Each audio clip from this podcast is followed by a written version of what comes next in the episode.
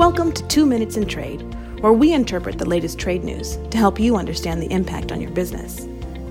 For a comprehensive background on the issues discussed today, please visit strtrade.com. Today is January 19th, 2024. I'm Lenny Feldman, managing partner with the law firm of Sandler, Travis, and Rosenberg, PA. Today's discussion Automation and AI, a tricky business proposition. Customs brokers as well as importers have been relying on automated solutions to reformat shipping, transaction, product, and import data in connection with the downstream entry process. In certain cases, it may involve extracting lines from a commercial invoice or other shipping documentation and converting it into a format readable from the customs broker's computer system. The format of the data may change, but there may not be any additional work product generated to support the filing of the entry.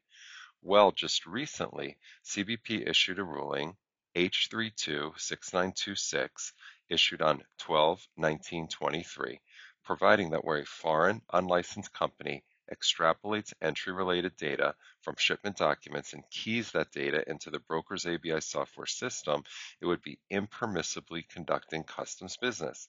In that case, the foreign company reviewed shipment documents, determining and extrapolating the particular data elements needed to file entry for the imports.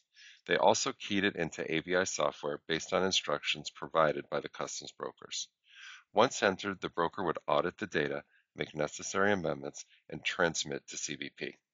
Yet still, CBP found the process illegal as customs business since it represented the preparation of documents intended to be filed with CBP in furtherance of customs business.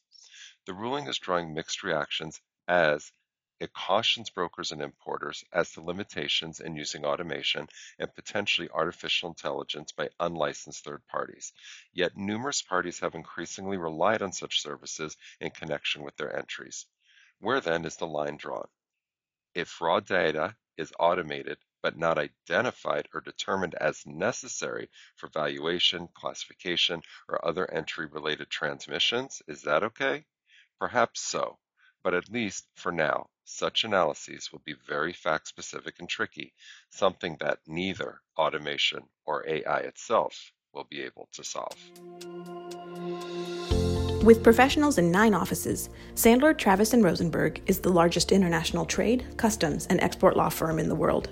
This is for informational purposes only and is not legal advice. The hiring of an attorney is an important decision that should not be based solely upon advertisements. Ask us to send you free written information about our qualifications and experience.